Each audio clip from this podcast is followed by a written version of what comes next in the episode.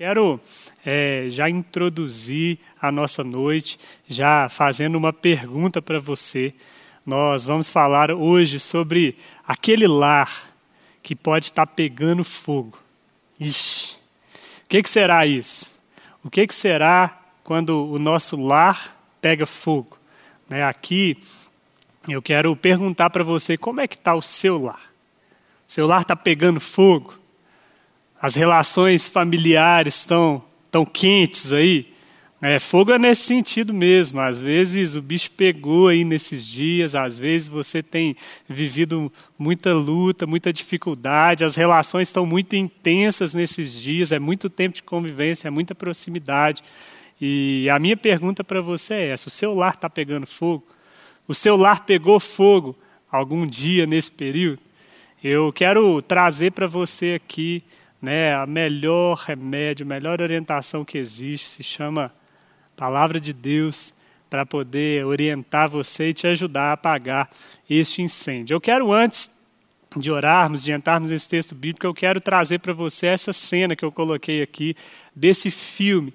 Esse filme se chama Divertidamente, é um filme muito legal, muito interessante.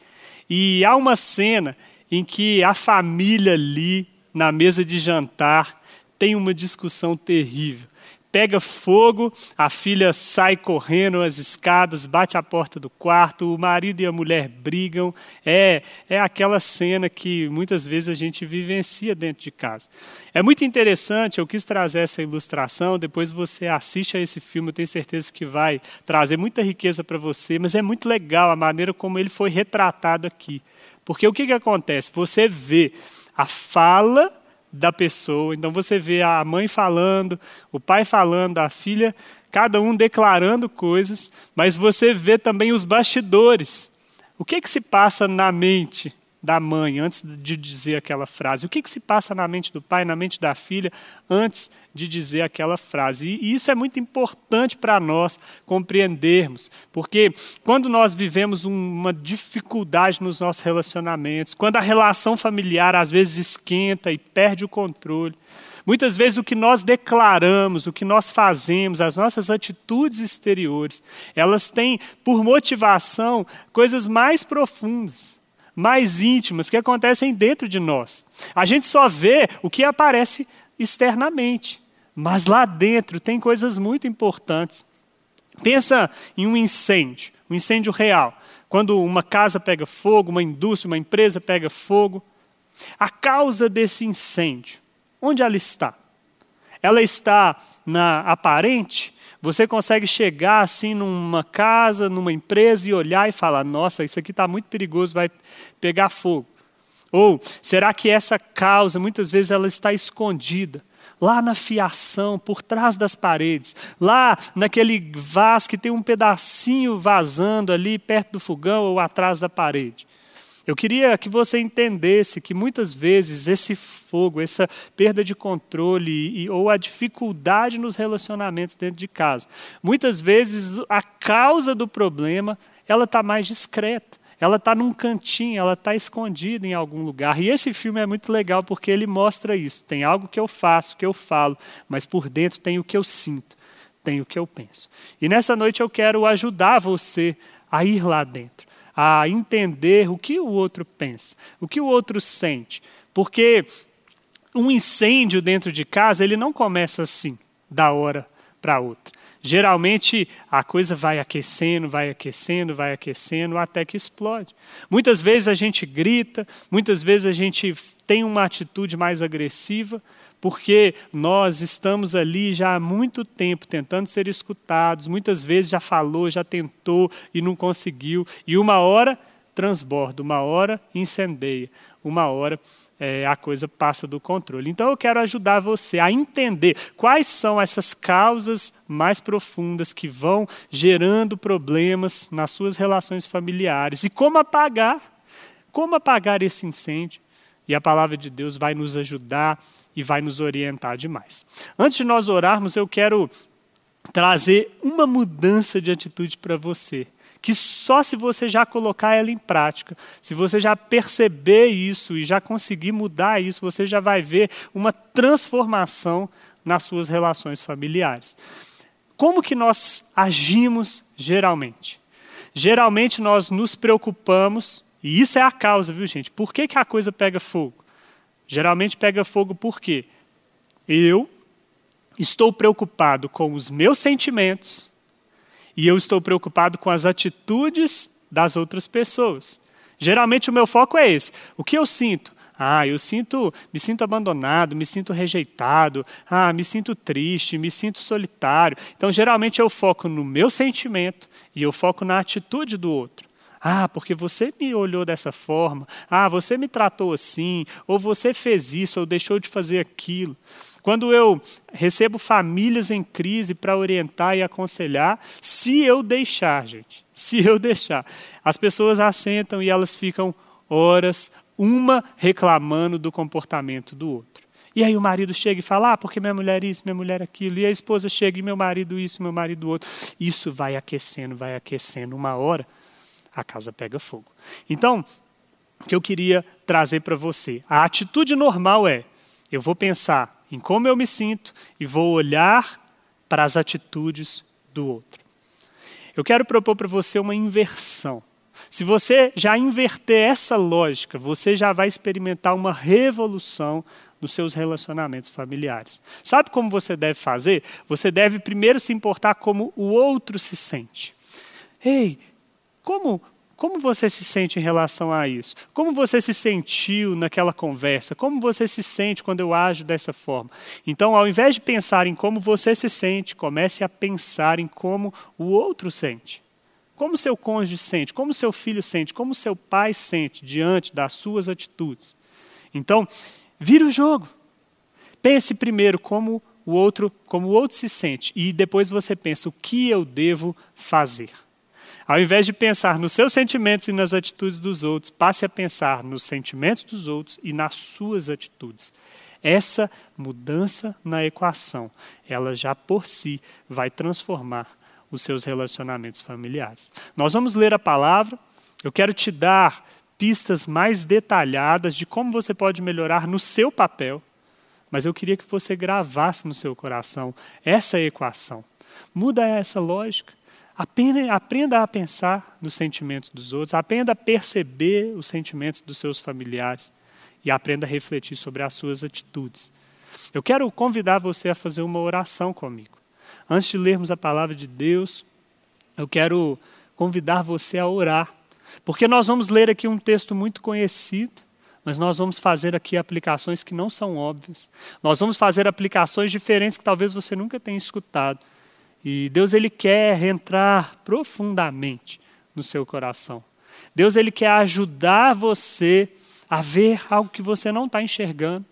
Deus ele quer levar você lá no escondidinho, lá naquela fiação que está em curto, naquele vazamento de gás, porque Deus quer proteger você e a sua família de pegar fogo e de vocês se perderem na relação uns com os outros. Então eu queria convidar você a orar.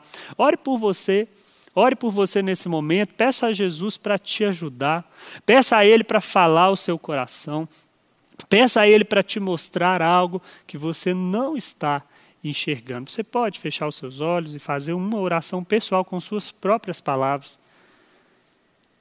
Peça a Ele para te mostrar. Talvez você está vivendo um drama, um drama mesmo, um conflito terrível dentro da sua casa. É hora de você apresentar esse conflito para o Senhor. É hora de você apresentar esse drama e falar: Deus, me ajuda. Me ajuda a mudar de atitude, me ajuda a entender e a perceber o que eu não estou enxergando. Senhor, nesta hora nós abrimos o nosso coração para o agir do Senhor. Espírito Santo, eu, eu clamo ao Senhor, faz uma obra tremenda dentro de cada lar. Deus restaura casamentos, restaura relações entre pais e filhos, entre irmãos. Deus, eu peço que o Senhor faça algo extraordinário, que o sobrenatural de Deus haja por meio dessa transmissão, trazendo cura, transformação, restauração nos lares. Eu repreendo toda acusação, toda confusão toda separação, eu repreendo em nome de Jesus, eu ordeno mesmo que toda ação do mal deixe os lares, em nome de Jesus, e que agora haja liberdade para o Espírito de Deus agir, para a transformação e a cura que o Senhor quer realizar em cada lar, em cada família. Nós oramos e já agradecemos em nome de Jesus. Amém? Preparado? Vamos ler juntos? Eu quero que você abra a sua Bíblia em Efésios capítulo 5. Nós vamos ler aí a partir do verso 22 e nós vamos tentar entender aqui o que está acontecendo, o que, que Deus quer mostrar para nós.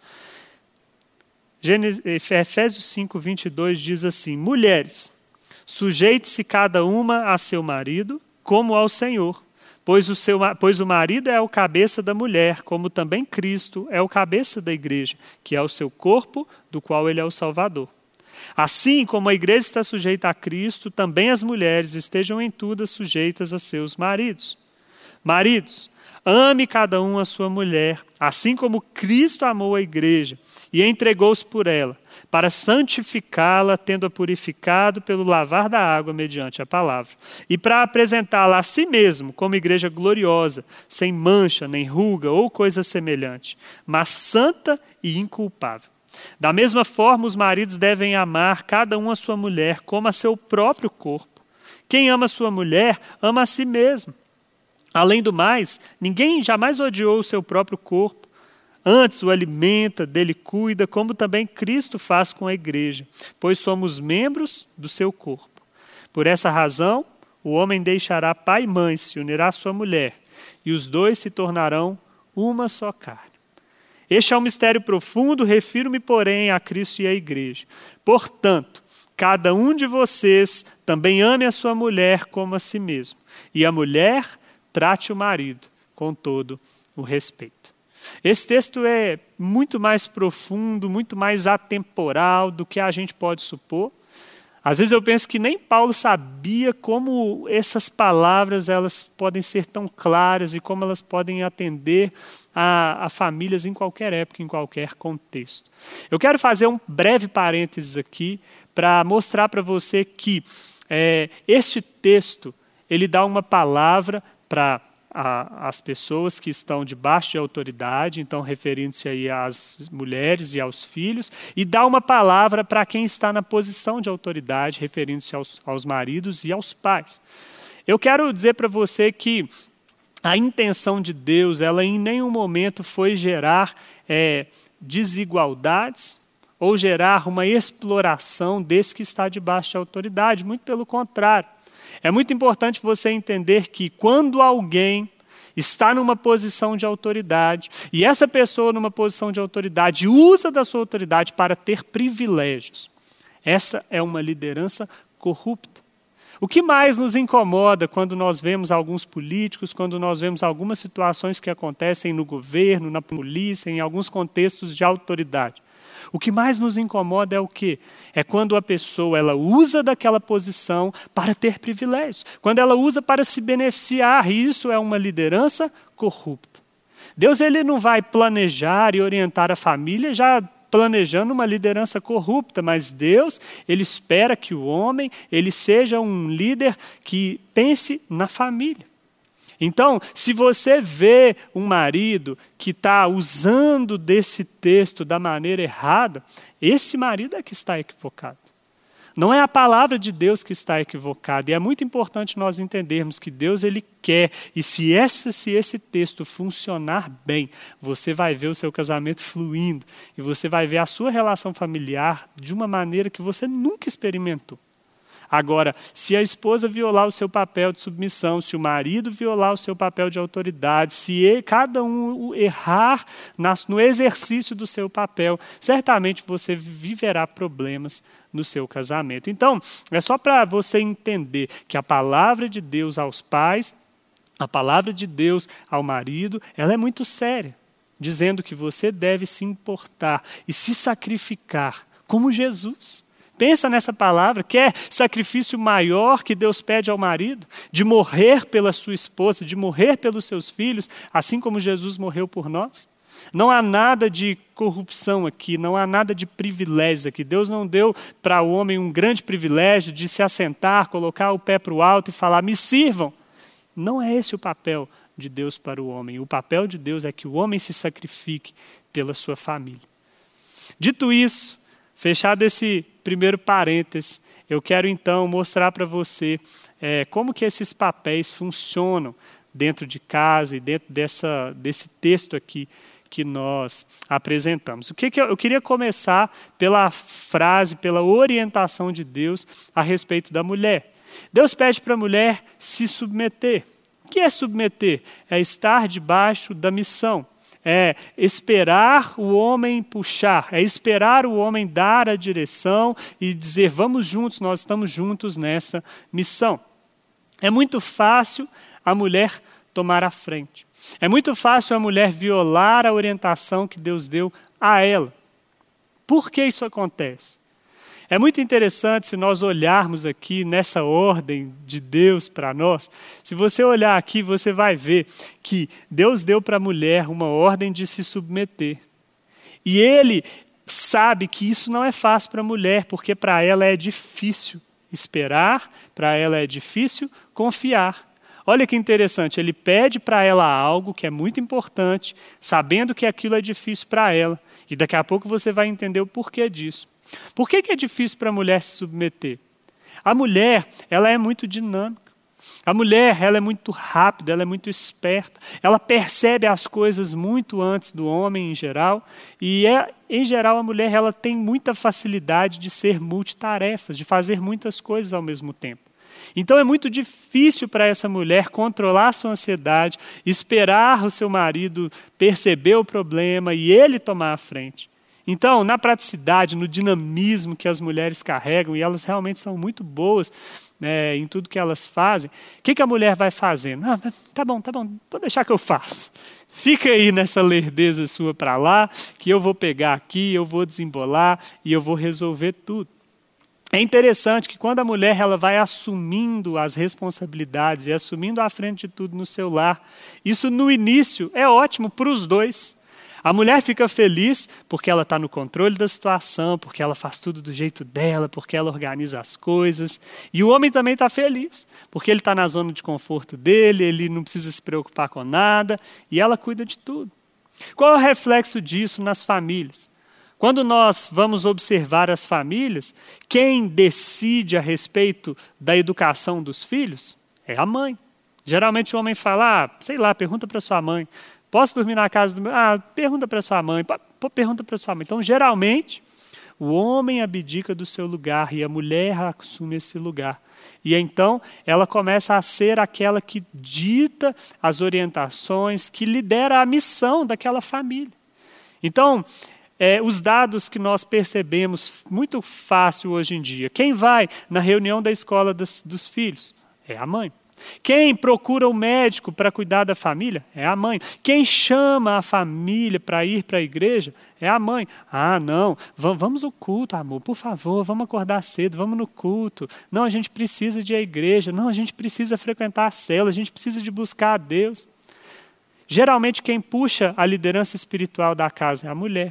Geralmente quem puxa a educação dos filhos é a mulher. Geralmente quem organiza as rotinas e as prioridades da casa é a mulher.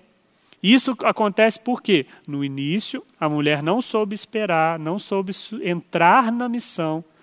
Ela assumiu todos os lugares, ela ficou feliz no início, o marido também ficou feliz no início, porque ele ficou na zona de conforto dele. Mas quando os anos vão se passando, ou até mesmo no início, a mulher começa a se sentir frustrada. A mulher começa a se sentir sobrecarregada e ela fala: Poxa, mas eu faço tudo, eu que resolvo tudo, você não toma nenhuma decisão. Quando o casal chega ali à meia-idade, a esposa olha frustrada para o lado e ela pensa: Poxa, eu não tenho só dois filhos adolescentes, eu tenho um marido que também é como um filho. Um marido que eu tenho que cuidar dele, que eu tenho que fazer tudo por ele, que eu tenho que dar a comidinha na boquinha, que eu tenho que tomar todas as decisões, que eu tenho que resolver tudo.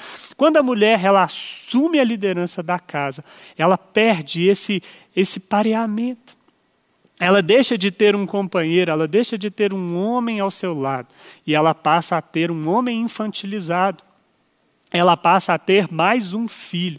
E pior, um marmanjo que não se cuida, que não se importa com ela e que ainda quer transar com ela. E ela fala: Poxa, eu não quero. Eu não quero mais esse homem, eu não quero mais esse homem que eu tenho que cuidar dele, que não é meu parceiro, que não está comigo, que nós não fazemos as coisas juntos. Então, quando Deus fala para a mulher que ela deve se submeter, Deus não está dando para a mulher um lugar inferior, Deus não está dando para a mulher algo ruim, Deus sabe das características de cada um. E Deus sabe que se essa esposa, ela tomar a frente de tudo, lá na frente, ela mesma vai se sentir frustrada, sozinha e sobrecarregada. Então Deus dá uma ordem para a mulher: se submeta. A ordem de Deus para a mulher é difícil, porque é difícil para a mulher saber esperar, é difícil para a mulher saber confiar. Porque ela, geralmente muito rápida, muito prática, muito dinâmica, prefere tomar as coisas. Então Deus dá uma ordem para a mulher, sabendo que aquilo é algo importante que ela precisa domar e controlar no seu coração. Qual é a ordem de Deus para o homem? Né? A ordem de Deus para o homem está aqui: é amar. O que, que Deus manda o homem fazer? Deus manda amar. E não é um amor qualquer, não é ficar emocionado, arrepiado, não é sentir coisas. É o amor de Cristo. É aquele amor de sacrifício pela esposa, pelos filhos. Essa é a ordem de Deus para o homem. É interessante que Deus não manda a mulher amar. Muitas vezes a mulher ela já, já ama dessa forma muito mais fluidamente. Por quê? Porque a mulher ela tem uma facilidade de pensar no outro. Eu vejo na minha casa como isso acontece muito fácil. A gente tem muitas coisas para resolver juntos da rotina, das crianças e tal. E às vezes a gente chega em casa, por exemplo, todos juntos. A gente chega depois de um dia cansado. A minha esposa, o que, que ela vai fazer? Ela vai resolver tudo das crianças. Ela vai cuidar das meninas, ela vai dar banho, ela vai preparar a janta, ela vai resolver tudo. Às vezes ela não para para fazer um xixi, para beber uma água. E ela resolve tudo de todo mundo depois ela vai cuidar dela. Muitas vezes eu já entro, já vou no banheiro, já vou fazer as coisas que eu tenho que fazer, e depois que eu paro para pensar. A mulher, ela automaticamente, parece que é algo que Deus colocou no coração dela. Ela, ela pensa, ela cuida de todos. O homem tem a tendência de quê? De pensar primeiro em si. Então Deus dá ao homem uma ordem: ame. Deus não pede isso para a mulher porque Deus sabe que ela sabe amar. Deus pede para a mulher o quê? calma, espera, confia, não tomar frente, porque Deus sabe que isso é difícil para a mulher fazer. Mas Deus fala para o homem: ame, porque Deus sabe que para o homem isso é difícil dele fazer. Olha que interessante, Deus dá para o homem uma ordem: ame. Por quê? Porque Deus sabe que é difícil para o homem entregar-se. É difícil para o homem cuidar. O que, que geralmente o homem faz? Geralmente o homem pensa nele. Entregar-se é o que? É eu sair do controle. É eu sair do que eu quero fazer, do que eu gosto de fazer, abrir, abrir mão das minhas agendas, das minhas prioridades, das minhas coisas. Primeiro eu penso no outro, primeiro eu sirvo ao outro, eu me entrego. E depois, então, eu vou pensar em mim. É interessante que essas duas frases que estão no texto bíblico, né, quando Paulo vai falar para o homem sobre como ele deve amar, né? então a orientação é muito clara. Fala que ele deve entregar-se e ele deve cuidar. O que, que isso significa? São duas coisas muito difíceis para o homem fazer. Entregar é difícil. Por quê? Porque o homem tem uma tendência a ser egoísta. É muito legal que, na hora que o próprio apóstolo Paulo vai argumentar com esse homem de por que, que ele deve amar, por que, que ele deve se sacrificar pela esposa e pela família, até o argumento que é usado é um argumento egoísta. O homem ele tem tanta tendência de ser egoísta que, até para convencer o cidadão de amar a sua família, o argumento bíblico é um argumento egoísta. O que o texto diz, vai dizer? Oh, você não sabe que se você cuidar bem da sua família, você mesmo vai ser beneficiado? Quem em sã consciência não cuida do próprio corpo? Olha que interessante, o apelo bíblico para o homem se convencer de amar é um apelo egoísta. Porque o homem tem que pensar: poxa, se eu amar, se eu me sacrificar, ah, vai ser bom para mim. Ah, então tá bom, então eu vou amar. Então é muito interessante que Deus sabe do coração do homem e sabe que o homem tem dificuldade de se entregar, porque o homem tem uma luta, tem uma tendência de ser egoísta, de pensar primeiro nele. Outra dificuldade do homem, que é o cuidar. O que é cuidar? Cuidar é eu assumir essa liderança. É eu dizer, não, a nossa família vai nessa direção. A nossa família vai buscar a Deus sim. Não, a nossa família vai organizar as finanças e nós vamos sair das dívidas. Não, a nossa família ela, ela vai é, resolver esse conflito. Nós vamos ao médico. Então, o cuidar que Deus manda o homem fazer é difícil para o homem. Sabe por quê? Porque o homem tem uma tendência de se omitir. As duas lutas de todo marido, de todo homem, é egoísmo e omissão. Egoísmo e omissão. E Deus está dando aqui uma ordem clara para o homem amar e explicando: você precisa matar o seu egoísmo. Você precisa matar a sua omissão. Porque se você fizer isso, você vai. É, se você não fizer isso, você não superar esses problemas, a sua família estará em maus lençóis. Então, é muito claro esse texto. Esse texto ele nos dá uma dinâmica familiar perfeita.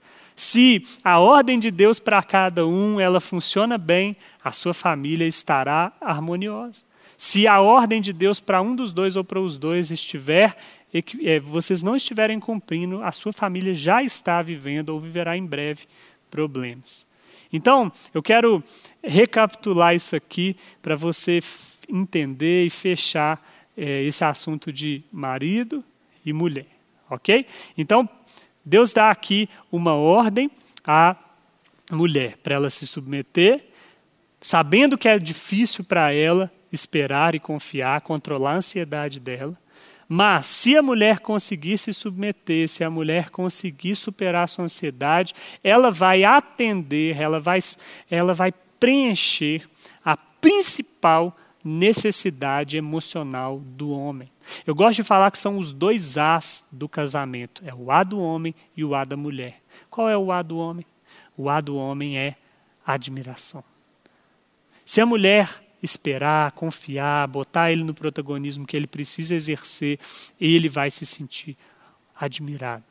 E ele vai crescer como homem, vai se tornar um homem melhor, um líder melhor dentro da sua casa. Deus dá para o homem uma ordem e ele diz: Homem, ame, sacrifique-se, entregue-se, para de fugir das responsabilidades, para, para de pensar só em você, entregue-se, sacrifique-se pela sua família. Se o homem entender a ordem de Deus de amar, se o homem vencer o seu desafio, que é entregar-se e cuidar, o homem vai satisfazer a principal necessidade emocional da sua mulher, que é atenção atenção. A mulher, ela, ela precisa, isso rega a alma dela, faz ela se sentir feliz, faz ela se sentir amada. Como que o homem pode dar atenção para sua mulher? Primeiro, dando atenção, ouvindo, para para ouvir ela. Para para entender o que ela está pensando, o que ela está sentindo. Para para perguntar como foi o dia dela. Para para perguntar o que, que ela está sonhando, o que, que ela está querendo fazer. Para no dia a dia, no seu trabalho, manda uma mensagem para ela. Liga para ela. Dê atenção. Quando a sua esposa vier te trazer um desabafo, um problema, não fique preocupado em resolver aquele problema. Deixa eu te contar um segredo. Ela já sabe como resolver o problema. Ela não está pedindo para você um conselho. Se ela precisar de uma orientação mais prática, mais clara, ela vai te perguntar. Mas quando ela vem desabafar com você, ela só quer o quê? Ela só quer você. Ela só quer a sua atenção, o seu, seu, sua compreensão, sua parceria. Então, uma maneira muito importante de fazer a sua esposa se sentir amada, uma maneira de vencer o seu egoísmo, larga tudo. Deixa o celular, deixa a televisão, deixa o seu compromisso de trabalho de lado e para um tempo para ouvir ela. Para um tempo para fazer uma ligação, para mandar uma mensagem, para deixar um bilhete, para dizer: Oi, lembrei de você, que Deus abençoe seu dia, eu, eu me importo com você. Se o homem sai do seu mundo e começa a se conectar com a sua esposa, se conectar com o mundo dela, ela vai ter a sua necessidade emocional de atenção suprida e ela também vai se tornar uma mulher melhor, uma mulher mais é, satisfeita, mais emocionalmente mais feliz e ela vai te ajudar a cumprir o seu papel de marido. Deixa eu contar para você como geralmente acontecem as brigas. Quase toda briga de casal é igual, gente. Muda um tema ou outro, mas elas são iguais. Geralmente, a esposa reclama. Reclama que o marido está trabalhando demais, reclama que ele chega em casa cansado, não ajuda a cuidar das crianças, reclama que não tem tempo para a família, que vai demais na casa da sogra, da mãe dele, reclama que vai ter o hobby dele, vai jogar o videogame, vai fazer o futebol. Geralmente a esposa está reclamando de alguma coisa. O marido recebe aquela reclamação e liga um alerta. Opa, opa, problema na mesa. O homem tem a sua mente mais objetiva, mais focada na resolução de problemas. Ele pega aquele problema, aquele desabafo da sua esposa e fala assim: olha, você me trouxe tais fatos, você me trouxe tais argumentos. E a resposta é essa, essa e essa. Então, geralmente, o homem responde. Ele pega cada fato, tudo que ela colocou, e ele vai organizar ali e vai responder. Não, amor. O que acontece é que eu tenho ficado até tarde no trabalho, porque eu mudei de setor e agora eu preciso de melhorar e de ocupar agora a minha nova função. Não, amor, você está falando que eu não ajudo em casa, mas essa semana mesmo eu que dei o banho nas crianças. Você não lembra que eu que lavei a louça do jantar? Não, você você está reclamando que, que eu não, não tenho tempo para a família, mas no final de semana passado eu levei vocês para a gente passear e almoçar fora. E aí o que, que acontece? A mulher trouxe queixas, o marido pegou aquelas queixas, ele avaliou e ele trouxe argumentos para rebater aquelas queixas. Ele sai da conversa com a sensação: ufa, problema resolvido. Ela me trouxe um problema, eu resolvi o problema, tá tudo bem. A mulher sai da conversa com aquele sentimento: poxa vida, ele não entendeu nada que eu falei. Daqui a pouco, ela vai reclamar de novo, ela vai trazer outra queixa e outra reclamação. Homem, deixa eu te dar uma dica. Se a sua esposa tem reclamado demais, ela está tentando te dizer alguma coisa. Ela está tentando te dizer que algo não vai bem. Ela está tentando te dizer que ela não está suprida na sua necessidade emocional de atenção. Lembra dos dois As? O A da mulher é atenção. Se esse A não está suprido, ela vai queixar-se com você. Não é porque ela é má ou que ela quer o seu mal, é porque ela precisa de você. Ela precisa da sua presença, ela precisa do seu carinho, ela precisa da sua atenção. Homens, se ligue, se a sua mulher tem reclamado demais, ela está tentando te dizer alguma coisa. Agora, o que, que acontece? Quando a mulher tem reclamado demais, o que, que ela está fazendo? Ela está minando a principal necessidade emocional do homem, que é admiração.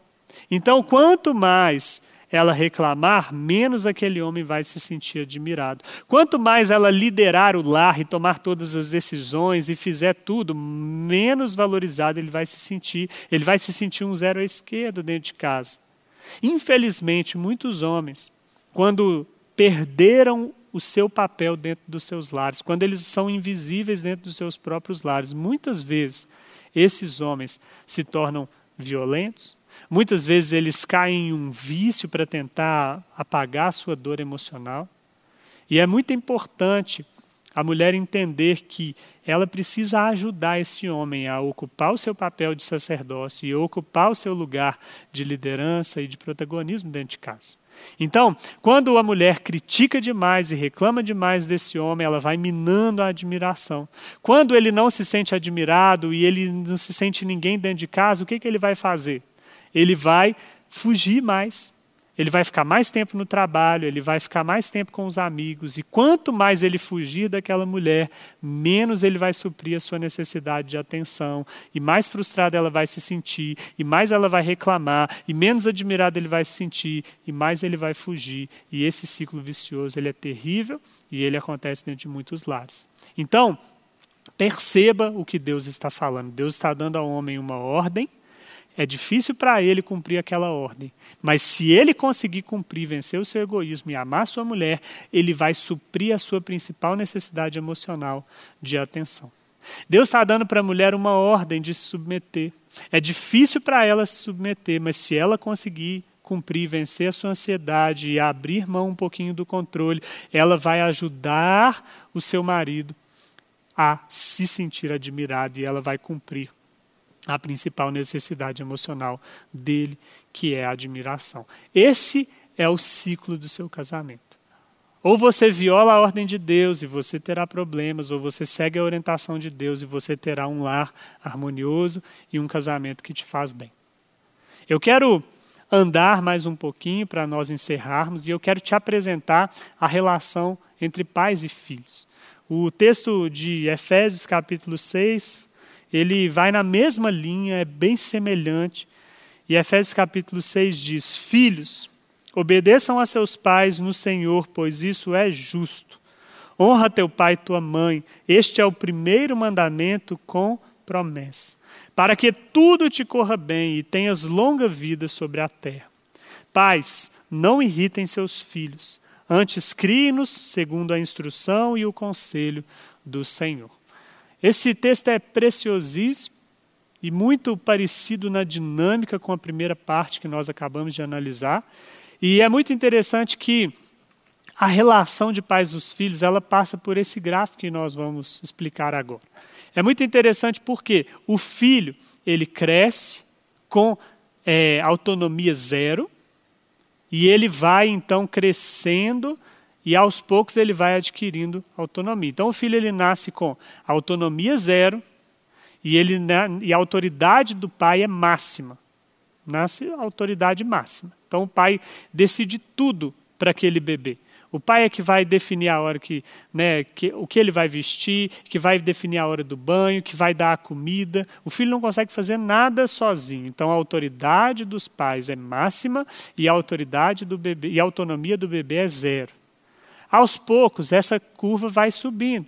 Então, a criança ela vai aprendendo a comer sozinha, ela vai aprendendo a amarrar o cadastro, ela vai aprendendo a escolher a própria roupa. E, aos poucos, a autonomia vai crescendo. E quanto mais a autonomia vai crescendo, a autoridade ou a necessidade de obediência vai diminuindo. A adolescência é uma fase difícil para todos, não só para os pais mas também para os filhos. Por quê? Porque na adolescência é a fase onde essas linhas se cruzam. É uma fase onde o filho está disputando a autonomia, ele está dizendo: Ei, eu quero respirar, eu quero meu espaço, eu quero tomar minhas próprias decisões. E o pai ele está ali em conflito porque ele está com medo, porque ele está vendo que o filho está indo num caminho que ele não confia tanto. E ele então não consegue ainda abrir mão da sua autoridade, porque ele quer que o filho obedeça. Então é uma fase muito conflituosa, uma fase muito difícil para a família, que é uma fase de cruzamento dessas duas linhas. E o Senhor está nos orientando aqui sobre como que isso funciona e o que, que a gente deve fazer dentro de casa. Então, é, olha que interessante o que, que acontece. A relação entre pais e filhos ela segue na mesma linha. Deus dá para o filho uma ordem. E ele dá para o filho uma ordem: obedeça, honre o seu pai, obedece seu pai. Por que, que Deus dá para o filho essa ordem de obedecer ao pai e à mãe? Ele está dando essa ordem porque ele sabe que para o filho não é fácil, mas é muito importante. Ele sabe que o filho ele tem uma dificuldade de pensar no futuro. Qual é a orientação para a obediência? Fala assim: obedeça, honre seu pai, porque esse mandamento é o único que tem promessa. Se você obedecer e honrar os seus pais, você terá longa vida. Geralmente, uma criança e um adolescente são muito imediatistas. Geralmente, eles têm certeza de que aquela convicção que eles têm hoje, ela é eterna e ela vai durar para sempre. É muito comum uma criança ou um adolescente dizer que aquele amigo é o melhor amigo de toda a vida, que aquela profissão, ah, o que você vai ser quando crescer? Eu vou ser astronauta, e ele tem certeza que ele vai ser astronauta, e ele defende isso e briga isso. Mal sabe que lá na frente aquele gosto vai se dissipar, ele vai se interessar por outras coisas e que tudo muda. Então, é uma marca da infância e da adolescência esse imediatismo, esse pensar no agora e, e acreditar. Eles acreditam mesmo que aquela convicção que eles têm hoje, ela vai ser eterna. Da mesma forma que ela é intensa hoje, ele vai na vida adulta, quando ele tiver adulto, ele vai continuar sentindo do mesmo jeito e pensando do mesmo jeito. É assim que ele pensa. Então, quando Deus fala, filho, calma, obedece, honre seus pais. Foi eu que pus o seu pai na sua vida para te proteger, para te abençoar, porque o seu pai é mais vivido, ele é mais experiente, ele sabe que a vida muda. Ah, ele pode estar fora de moda, seu pai pode não estar tão antenado nas novidades, mas seu pai sabe como a vida adulta é. E o seu pai está aí para te proteger. Então Deus estava falando para o filho: filho, calma. Controla essa intensidade de achar que as suas convicções e as suas verdades hoje vão durar para sempre. Deixe seu pai te guiar. Deixe o seu pai domar o seu gosto, deixe o seu pai domar suas paixões, deixe os seus pais domarem a direção e as suas escolhas, porque os seus pais te amam e eles querem o seu bem. Então, Deus está falando uma palavra para o coração dos filhos: calma. Aprenda a pensar no futuro, não no futuro daqui um ano, daqui um mês.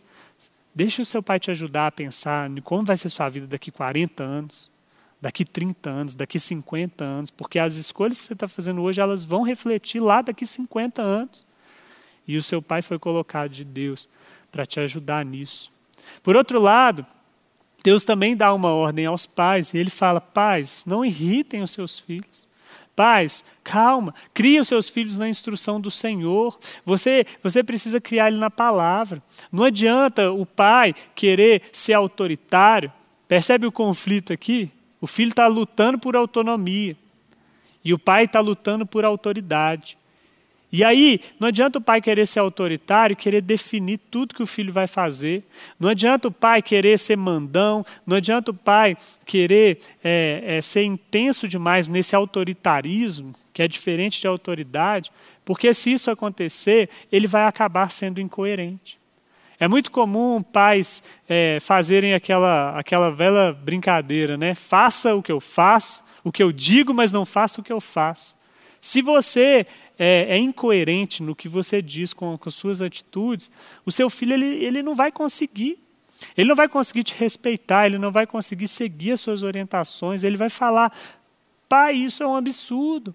Olha o que, você está me mandando fazer, não é o que você faz, não é da forma como você trata minha mãe, não é da forma como você trata a gente. Então, se o pai quer ter a sua autoridade preservada, ele precisa de ser coerente, ser exemplo. Ele precisa de fato viver o que ele prega, o que ele ensina. E ele precisa ensinar e corrigir com a motivação correta. Eu vejo como pai, quando eu vou corrigir as minhas filhas, com raiva, quando eu vou corrigir as minhas filhas ali na, no calor das emoções, eu não transmito para elas autoridade, eu não transmito para elas ensino, eu transmito para elas o que? Irritação.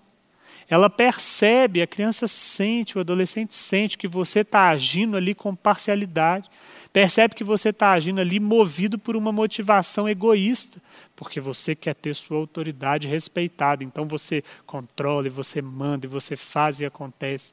E isso vai o quê? Gerando irritação, isso vai machucando, isso vai minando o crescimento do seu filho em rumo à autonomia. Qual é o verso que, que Deus usa para explicar o que, que o pai deve fazer?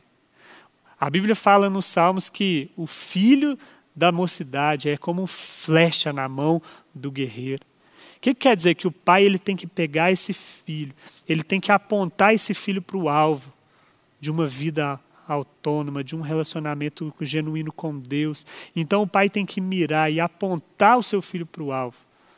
É isso que Deus usa, essa é a ilustração. Então o objetivo do pai, no final das contas, é o quê? Soltar o filho. Olha que doideira isso. A gente tem que criar os nossos filhos, preparando-os para o momento que eles serão soltos para o momento que eles vão ter que andar com as suas próprias pernas. Esse é o grande desafio da educação, uma, uma educação que leve o seu filho a ser um adulto autônomo. Para eu fazer isso, o que, que eu preciso ser? Exemplo, coerente. Que, que eu preciso ser? Eu preciso criar o meu filho na palavra. Não é o que eu gosto, não são minhas preferências pessoais. Percebe? Se você cria o seu filho só com base em preferências pessoais, ele vai se sentir usado por você, vai se sentir controlado, manipulado por você. Mas se você cria o seu filho com base na palavra, com base no temor do Senhor, com base na educação, né, e não em, em raiva, em momentos, você então vai conseguir apontar o seu filho rumo à sua autonomia. Então, da mesma forma que nós vimos na relação entre marido e mulher, aqui na relação entre pais e filhos é da mesma forma. Então Deus dá ao filho uma ordem de obedecer e honrar. sabendo que isso é difícil, porque o filho tem dificuldade de pensar no futuro. Geralmente ele é imediatista, ele quer aquilo ali agora e está ansioso com aquilo. Mas se o filho conseguir obedecer à ordem de Deus, controlar a sua dificuldade de, de ser ansioso e imediatista, o filho então ele vai com isso valorizar o A do seu pai, que é a autoridade. E quando o pai percebe que o filho o respeita, que o filho o admira, que o filho segue as suas orientações, o que, que vai acontecer? O pai vai se sentir mais seguro. E ele então vai dar ao filho mais autonomia. O que, que os filhos muitas vezes tentam fazer? Eles tentam ganhar independência na marra. Para você conseguir ser mais independente, você precisa conquistar a confiança dos seus pais. Se os seus pais confiam em você, se os seus pais confiam que você é uma, um jovem temente a Deus, se os seus pais confiam que você confia neles e está alinhado com as orientações que ele deu, eles vão te dar mais liberdade. Vai deixar você sair de carro, vai deixar você sair em determinados locais. Agora, se seu pai não confia em você, ele não vai te soltar, ele vai te segurar mais. Então Deus deu a ordem ao filho que se ele cumprir essa ordem, ele vai respeitar a autoridade do pai. E com isso, o pai vai dar a ele também mais autonomia. E Deus deu ao pai uma ordem, uma ordem de não irritar, de criar na instrução do Senhor, de criar na palavra.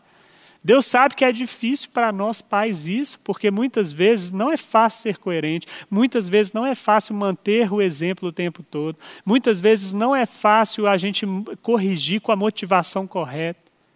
Mas Deus sabe que se nós fizermos isso, nós vencermos as nossas dificuldades como pais, nós vamos então começar a criar os nossos filhos para a autonomia, vamos começar a apontá-los para o caminho que Deus tem para a vida deles. Então, aqui há um cruzamento. A ordem de Deus para o marido e para a mulher, ela vai de encontro às suas principais dificuldades. Mas se eu consigo vencer a minha dificuldade, eu vou suprir a necessidade emocional do meu cônjuge.